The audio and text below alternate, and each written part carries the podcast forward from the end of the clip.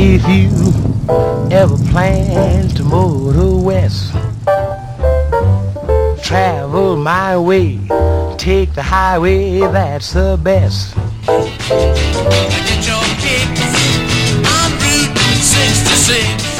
Hello les voyageurs Je m'appelle Claire. Et moi Vincent. On fait le voyage d'une vie, le road trip sur la mythique route 66. Et on vous emmène dans nos valises à travers les États-Unis.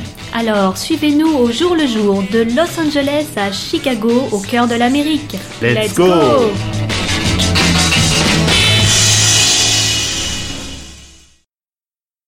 Bonjour à tous. Salut On vous avait laissé euh, à Las Vegas, on avait fait une petite infidélité à la route 66, et ben on est revenu évidemment sur la route 66, et même on a, on a fait trois états, hein, puisque euh, Las Vegas c'est dans le Nevada, on est revenu dans l'Arizona, et maintenant, là, on est dans le Nouveau-Mexique, euh, plus précisément à Santa Rosa, euh, toujours le long de la route 66, et on, on, se sent un tout petit peu plus proche de vous maintenant parce que on a une heure de décalage en moins par rapport à vous, puisque maintenant on est sur l'heure centrale des États-Unis.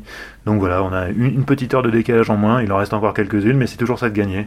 Voilà, bah oui, youhou, une heure, euh, une heure de décalage en moins, on aime. Pour cet épisode, on a sélectionné 6 lieux incontournables de la route 66 que nous avons visités. Voilà, 6 lieux qui sont bah, entre euh, Las Vegas et là où on est, c'est-à-dire à peu près le, milieu du Nouveau-Mexique. Et bah, dans ces lieux-là, il y a, pas mal de, de gros trous. Euh, des trous qui sont à la surface, des trous qui sont souterrains. Euh, voilà, il y a des beaux paysages, euh, il y a des lieux euh, importants pour l'histoire de la route 66. Il y a des lieux qui sont aussi importants pour l'histoire du cinéma. Oui. Donc on, on va peut-être commencer par euh, un trou sous la terre. Oui. Les grandes canyons cavernes. Alors c'est assez incroyable. On est accueilli par des dinosaures. Oui, parce que dans le temps, en fait, ça s'appelait les dinosaures cavernes. Alors, je j'ai jamais trop bien compris pourquoi. Je pense que c'était assez vendeur. Alors, j'ai quand même une explication euh, qui, a, qui, a, été fournie par notre guide qui s'appelait Dino. euh, c'est qu'il y a un paresseux préhistorique qui est, euh, qui, est, qui est tombé dans la caverne il y a 11 000 ans. Et oui, c'est ça. Et du coup, ils ont confondu les ossements. Ils se sont dit c'est des ossements de dinosaures. Ils étaient pas trop voilà. sûrs. Bref, enfin, Bradipus, du coup... euh, Bradipus tridactylus. Et euh, bon, voilà, c'est assez incroyable. Ouais, c'est des grottes vraiment très grandes avec des, des, des grandes, des, des, ouais, des, des, grandes chambres en fait, des, pièces immenses. Et, et, et l'histoire de la découverte est quand même assez, assez rigolote. Je pense qu'on peut peut-être la raconter. Oui, oui. C'est l'histoire d'un gars qui allait à une partie de poker euh, par, un, par un soir euh, pluvieux et qui euh, s'est perdu en chemin et a failli tomber dans, dans une grotte. Euh. Donc le lendemain, il est revenu, il, il s'est fait descendre euh, dans cette grotte-là, et il a vu ce qu'il a pensé être de l'or, oui. ce qu'il a pensé être du diamant, et, et, je sais plus quoi, quel était le troisième truc. Enfin, en gros, le gars, il se voyait enfin, déjà, il se voyait riche, il se voyait déjà milliardaire. Donc tout de suite, il a acheté le terrain, et euh, bah, il a été un petit peu déçu. Parce voilà, que c'était que de l'oxyde de fer. Ce qu'il a, voilà, ce qu'il a pris pour de l'or, c'était de l'oxyde de fer, c'est-à-dire de la rouille. Euh, ce qu'il a pris pour du diamant, c'était des cristaux euh, sans aucune valeur. Euh... Et du coup, bah, il a pas été, il s'est pas démonté parce qu'il a décidé de, de, quand même rentabiliser sa découverte en faisant visiter les grottes. Voilà, donc euh, il faut imaginer qu'à l'époque, eh bien, les personnes étaient descendues à l'aide d'une corne dans voilà, une corde leur, dans, dans, dans, le on trou, leur lance, quoi. on leur filait une lanterne, quelques allumettes et on les descendait euh, avec une corde autour, des, autour, de, autour de la taille, quoi, et puis ils se débrouillaient tout seuls comme des grands jusqu'à ce qu'on les remonte. Alors, autre particularité, des mariages y sont célébrés, on peut y manger et y dormir euh, depuis peu. Et, ouais, ça c'est voilà, une nouvelle édition parce que quand j'y suis allé en 2011, c'était pas le cas. Hein. C'était, c'était, on pouvait, on pouvait. Il y avait eu trois mariages, je crois, qui avaient été célébrés, c'est tout. Et maintenant, effectivement, on peut. Ils ont installé un petit restaurant avec un genre de bar. Et effectivement, il y a un, comme un petit appartement dans la, dans la plus grande grotte. Et, euh, et ça doit être une, un truc assez spécial parce que euh, c'est des grottes sèches, il n'y a rien qui vit là-dedans. Euh, du coup, euh, dormir là-dedans, c'est, je pense, d'une part, avoir l'expérience de l'obscurité la plus totale, mais aussi du silence le plus total, parce qu'en fait, la seule chose que vous entendrez, ça sera les bruits de votre corps, le On battement du cœur. Plus de 67 mètres de profondeur, donc. Euh... Ouais, et le fait que la grotte soit sèche, c'est, du coup, en fait, tout ce qui est stocké dans cette grotte, eh bien, ne s'abîme pas.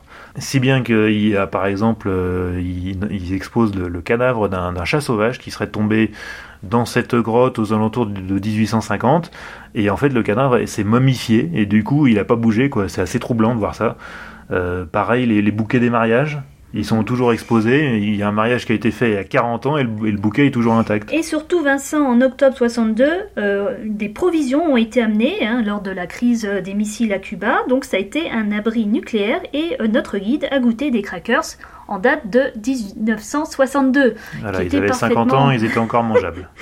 Bon, on n'a pas, Voilà. pas été vérifié. La nourriture est parfaitement conservée. Voilà, bah, je crois qu'on a fait un peu le tour. C'est un, un lieu euh, assez euh, étrange. euh, Ouais, c'est vraiment une étape mythique de la route 66. euh, C'est vraiment un truc à faire. C'est ouais, quand même, quand même vraiment alors, on impressionnant. passe un bon moment euh, Ouais. là-dedans et, et franchement, donc les Grand Canyons Caverns à Donc ça, visiter. c'est dans l'Arizona. Et toujours dans l'Arizona, euh, on a fait une halte qui là aussi est obligatoire dans un petit bled qui ne paye pas de mine qui s'appelle Seligman. Mm, mm. Alors Vincent, tu peux peut-être nous en parler. Pourquoi on s'est arrêté là? Parce que c'est vraiment tout petit. Hein. Euh, c'est vraiment tout petit effectivement et, et c'est c'est un village comme euh, enfin c'est l'histoire du film Cars en fait c'est l'histoire d'un d'un village qui d'un seul coup euh, est mort du jour au lendemain quand quand la route 66 a été contournée par l'autoroute et euh, sauf qu'à la différence de, bien d'autres villages dans celui-là il y avait un gars très motivé qui s'appelle Angel Delgadillo. Il était barbier. Il avait un, salon de barbier euh, sur la route 66. Du jour au lendemain, il n'y avait plus personne. Et lui, il s'est dit, il faut quand même qu'on fasse quelque chose. Donc c'est lui qui a remué ciel et terre pour que la route 66 soit reconnue monument historique, qu'elle soit, euh, qu'elle soit devenue euh, route 66 historique. Euh, il a été le cofondateur de la toute première association historique de la route 66 euh, dès 1986, je crois, ou 87, donc il y a vraiment très longtemps. Et, euh, et il a eu gain de cause, et à tel point que d'ailleurs ça, a fait, ça fait tache d'huile, puisqu'aujourd'hui il y a une association par État traversée par la route 66. Euh, aujourd'hui on voit bien que la route 66 est en pleine renaissance, Euh, il y a plein de panneaux route 66 partout, enfin ça y est, c'est vraiment le renouveau, quoi. Et ça c'est vraiment grâce à lui. Et donc voilà, quand on, va, quand on prend la route 66, qu'on traverse l'Arizona, il faut absolument s'arrêter à Seligman pour euh, bah, visiter le, le, le, le- le- Cette boutique de barbier qui, est devenue euh, un lieu de pèlerinage. dire un lieu de oui, c'est ça, c'est mémorabilia euh, slash boutique quoi. Alors nous on a vu un quart de japonais entier Ah oui, oui, oui, oui. Ah, Il y avait des la Allemands aussi. parlait japonais d'ailleurs, et je crois qu'elle est polyglotte. Donc voilà, c'est à voir. Donc il faut savoir que Angel Degadio est toujours vivant, il a 92 ans ou 13 ans je crois. Et il paraît qu'il passe tous les jours à la boutique, malheureusement quand on y était, il n'était pas là. Mais quand il est pas là, il y a toujours une figurine de lui en carton taille réelle, donc on peut quand même faire des photos, c'est rigolo. Et, puis, euh, il y a son frère à côté qui tient une petite boutique. euh, enfin, alors qui tenait, frère son frère décédé, est, pardon. et son frère est mort il y a déjà une dizaine d'années, euh, mais qui tient, oui, un genre de, de petit, de petit restaurant, café, euh, restaurant, café, restaurant où ils vendent des de sandwichs et des, glaces. Des blagues, bon, voilà. Et oui, ils font des, ouais, c'est visiblement c'est juste à côté. ce, ce, ce gars-là avait pas mal d'humour, un humour assez particulier. Donc, par exemple, euh, sur les portes euh, d'entrée, vous avez deux poignées. Alors, vous savez jamais laquelle est la bonne. Donc, ça, c'est la première blague. Euh, il vous propose aussi, quand ils vous servent, de, des, des serviettes euh, euh, qui ont déjà été un peu utilisées. utilisé, voilà, ce genre de choses. voilà, On vous laisse la surprise si vous y allez. Voilà, il faut y aller parce que C'est vrai, hein, rigolo, euh, c'est c'est juste à côté, voilà. Donc c'est voilà, Seligman, c'est une halte, euh, voilà, pour tous ceux qui ont été émus par le film Cars, euh, voilà, par euh, qui veulent comprendre ce qui s'est passé sur la route 66, c'est là que ça se passe. Bon bah ensuite on a un- on re- revient dans un trou, un très très gros trou, mais vraiment très très gros, Oui, oui, très très gros et très très long. le Grand Canyon. Voilà. Donc Bon, euh, nous avons visité le National Park. Hein, euh, Alors c'est pas sur la route 66 hein, techniquement, hein, c'est un peu un à l'écart. En fait le, le, le mieux c'est de, de, de, de s'arrêter à Williams, de passer la nuit à Williams. Et là, vous, depuis Williams c'est une heure de route hein, pour, Mhm. pour rejoindre le Grand Canyon. Euh, alors vous pouvez le faire en voiture ou vous pouvez le faire en train. Euh, Il y a un train qui va jusqu'à la rive sud du Grand Canyon depuis Williams. Un très beau train. Un très beau train, c'est assez cher hein, par contre. hein. de mémoire, c'est au moins 80 dollars euh, par personne, donc c'est quand même assez cher. Sachant que l'entrée véhicule au Grand Canyon, c'est de mémoire 35 dollars, donc c'est quand même vraiment moins cher. Mais bon, voilà, de toute manière, faut y aller parce que hein, c'est quand même, c'est quand même impressionnant, non? Oui, oui, c'est- impressionnant. c'est très grand. Franchement, moi, je pensais pas que c'était aussi grand, qu'il y avait autant de choses à voir. Donc, Ah, je pour crois vous que ça donner mesure, une idée, euh, euh, 380 km de longueur, c'est ça, d'est en ouest, et, Et dans la largeur, je crois que c'est jusqu'à jusqu'à 2, 2 Enfin, 5 km ou 10 km. Alors, à l'entrée, ils nous donnent un plan. Et franchement, je crois qu'on a fait, euh, je sais pas, 35 miles euh, plus. Ouais, c'est Et en gigantesque. plus, on a pris euh, une, une navette pendant, euh, je dirais, euh, 20 minutes pour, euh, pour aller dans une zone qui était un peu retirée, qui s'appelait euh, Hermit's West. Hermit's Point. Her- Hermit's Point Point. reste, enfin voilà le voilà euh, l'endroit. Oui, parce qu'en fait, il y a une partie qu'on peut, où on peut accéder avec sa voiture. Il y a d'autres parties qui sont un peu plus euh, restreintes où il faut prendre des navettes de bus en fait hein, pour y aller, qui sont qui sont gratuites, qui sont incluses dans, dans l'entrée du parc. hein. Donc voilà, il y a des gens qui font euh, le trajet euh, aussi un peu à vélo. On peut faire évidemment plein de randonnées. hein. Il y a des, il faut se renseigner auprès des rangers euh, du parc. On peut se faire, on peut faire plein de randonnées. C'est, c'est vraiment un lieu impressionnant et il faut, pour moi, au minimum, il faut y passer une journée parce que euh, c'est vraiment un lieu qui, qui change au fil de la journée. Oui. euh, quand, à le mesure plus que beau, il faut pas se leurrer, c'est vers, euh, vers la fin, euh, vers Bah, 17h, à oui, mon avis, c'est- quand on était vers Desert View. En fait, ce qui Euh. se passe, c'est que vraiment, euh, le- le- le- la rotation du soleil fait que le paysage change, parce que ouais. les ombres évoluent, elles se dessinent, et effectivement, le, tôt le matin ou tard le soir, c'est là que c'est le plus beau, parce qu'on a vraiment des couleurs qui flamboient, c'est vraiment magnifique. Alors, euh, juste un dernier point, euh, pour la restauration, ne faites pas comme nous, n'allez pas à Hermit's Rest, parce que c'est vraiment... oui, il n'y a rien à bouffer, il n'y a que des, y a c'est que des des paquets de chips et, euh, et des barres Alors chocolatées. Que Quoi. vous pouvez avoir euh, quasiment pour le même prix, euh, vous pouvez euh, dîner dans, dans un lodge au village. Et nous, on en avait trouvé un très bien, Bright Angel Lodge. Donc, euh, donc voilà, au moins vous serez assis, vous aurez de l'eau, vous aurez des toilettes euh, propres à côté. voilà. Voilà, c'est toujours bien de le savoir. Ensuite, un autre trou, un peu plus petit celui-là. Un autre trou. Mais quand euh, même, on, ouais, on a, on a, c'était, c'était, c'est un, un- un épisode spécial trou, hein, on vous l'a dit. Donc ça là, c'est le cette fois. météore cratère. Et alors c'est ça aussi, c'est une histoire un peu, un peu, un peu, un peu Ah, drôle parce que ouais. donc c'est un, une, une météorite qui s'est écrasée sur Terre. Alors je sais plus, il y a 15 000 ans, je crois quelque chose comme ça, et, euh, et qui a percé ce grand cratère qui doit faire un kilomètre de diamètre. Euh, on peut qui- mettre une ville entière euh, dedans ou plusieurs terrains de foot, euh, je sais plus. Ouais, je crois qu'il disait 22 terrains de football américains et en théorie un million de spectateurs. Enfin, ça serait un- ça si on transformait ça en stade, ça serait le plus grand stade de- du monde de très très loin. Ouais, parce que ça fait un kilomètre de diamètre, euh, quelque chose comme 300 ou 400 mètres de profondeur. Et, euh, et alors c'était euh, le, le- le- le gars qui a fait la découverte de ça. C'est un peu, c'est un peu comme les grandes Caverns en fait. C'est un, c'est un gars qui pensait avoir fait fortune parce qu'il s'est dit bon, il y, a y une météorite qui s'est écrasée là, donc il y a forcément, si je creuse, je vais trouver des matériaux rares, des, des- voilà, des, des- les- les- je vais trouver la- le- les restes de la météorite quoi. Bah oui, au début, euh, d'ailleurs, euh, nous ont expliqué, parce qu'on a vu un petit film, euh, ils nous ont expliqué qu'au début, ils pensaient que c'était euh, suite à une éruption aussi volcanique, qui avait laissé un cratère, donc ils ont mis du temps. ben voilà, il y a eu pas mal de débats au tout, dé- entre au tout début, effectivement, ils, sont, ils ont pensé ça, puis bon, assez vite, ils ont compris que c'était un météorite. Et donc, Enfin, le, le ouais, c'est gars, le, chouette, hein, le gars, euh, c'est- le gars a creusé, et en fait, euh, bah, il trouvait pas la météorite pour la bonne et simple raison qu'en fait, elle s'est pulvérisée complètement à l'impact. Donc, on, euh. On- en gros, le plus gros morceau qu'ils ont retrouvé, euh, je sais pas, il fait, il fait, euh, il est gros comme une petite valise, quoi. Bah. Euh, et c'est le plus gros morceau qu'ils ont pu retrouver. Tout, tout le reste, Ouais, c'est des, des petits, des petits cailloux éparpillés dans, le- dans, la- dans le désert. Enfin, c'est c'est intéressant. Euh, moi, je, quand j'y étais allé la dernière fois, j'avais trouvé ça un peu cher parce qu'en gros, voilà, on arrivait, on visitait le truc. Euh, là, c'est, ils ont bien enrichi le- le- l'exposition parce qu'il y a vraiment une exposition sur bah, qu'est-ce que c'est qu'un météorite, où ont lieu les gros impacts, euh, toute l'histoire, euh, la science derrière tout ça. C'est vraiment intéressant. Et, même le, cratère en lui-même a été aménagé. Il y a plusieurs, il y a plus de plateformes d'observation que- qu'il y en avait avant. Oui, on peut même, pour ceux, parce qu'il faudrait qu'il fait- il, fait- il faisait très chaud hein, quand on y a été, on peut même observer de l'intérieur. Euh, D'ailleurs, pour le Grand Canyon aussi, il y a des endroits où on peut euh, observer depuis euh, un endroit climatisé. c'est toujours ça de prix. Non, non, franchement, c'était une visite très chouette. euh, et en plus, on y était le jour de- des astéroïdes, l'astéroïde D, donc le 30 juin. Et euh, donc, on a eu euh, des, des explications en plus. Voilà, bon. Ça, c'était, bah, c'était, pour le coup, on en a fini avec les trous, là. bah oui, on va passer On à va chose, passer euh, à un autre parc national qui, euh, alors là pour le coup, est vraiment sur la route 66, puisque même euh, la route 66 le- l'a traversée depuis de très longtemps. C'est euh, Petrified Forest et Painted Desert. Alors je, dis les deux parce qu'en fait ils sont, ils sont, ils sont jumelés, hein. ils sont de part et d'autre en gros de l'autoroute I-40.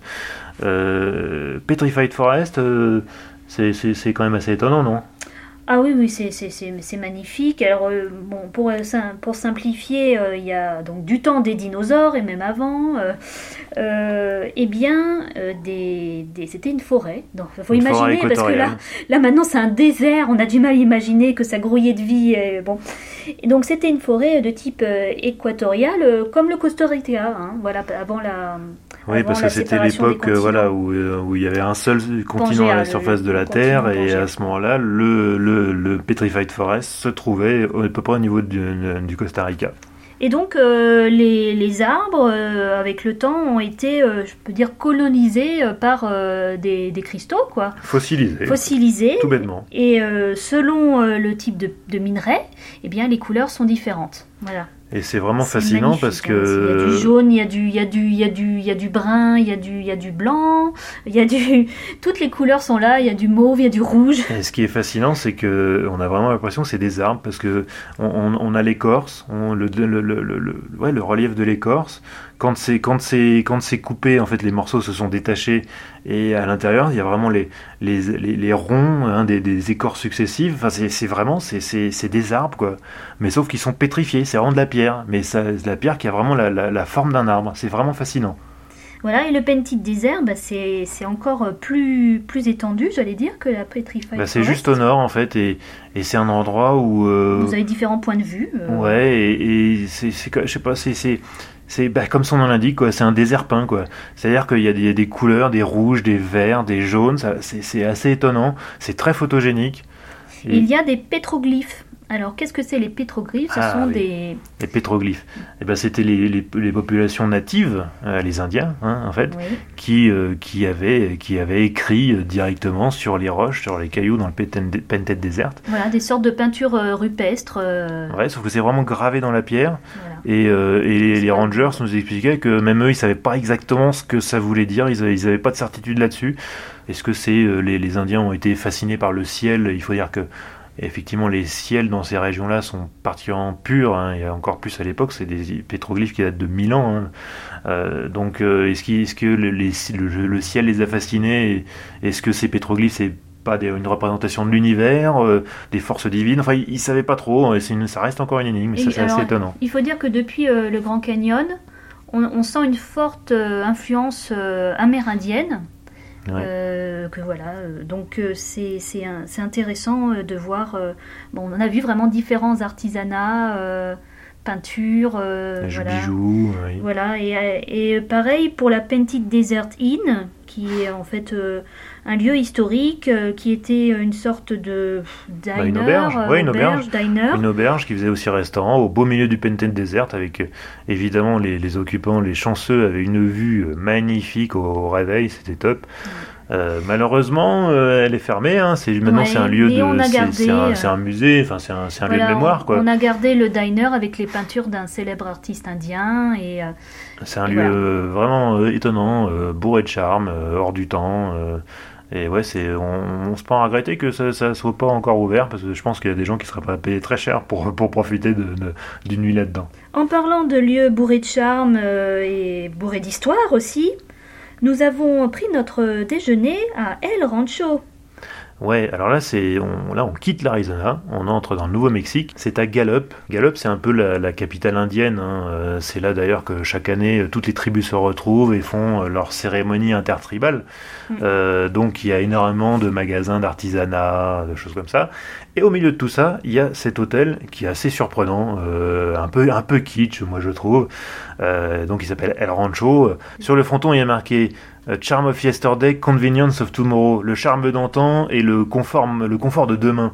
Et c'est, ce slogan est totalement kitsch et je trouve que c'est, ça correspond bien à l'hôtel. Ouais, c'est la fierté euh, de Gallup. Hein, euh.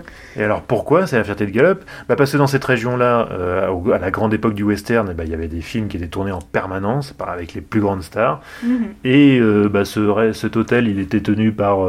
Le frère, il a été construit par le frère de D.W. Griffiths donc euh, le mania du cinéma, en 1937.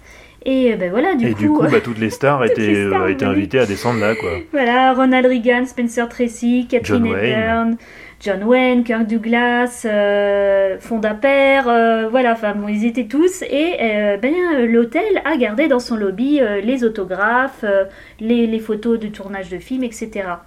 Ouais, et c'est ouais, c'est un bel endroit. Ça coûte pas très cher, même même l'hôtel en lui-même, hein, c'est pas hors de prix. euh, c'est surprenant. Et, et si vous voulez, vous pouvez même juste euh, bah, déjeuner ou dîner. Il y a un restaurant qui est pas mauvais du tout, et déjà qui vous permet de un peu de vous immerger dans cette dans cette ambiance un peu surannée, mais mais ça a beaucoup de charme. Quoi. euh, avec des tapis Navarro, euh, des décorations. Non, non, c'est c'est très, c'est très sympa. Franchement, j'étais contente qu'on passe là. C'est le Hollywood Café, mais avant l'heure, quoi. Avec vraiment des stars qui sont vraiment été dedans. Ouais, le planète Hollywood des années 30. Planet quoi. Hollywood, oui.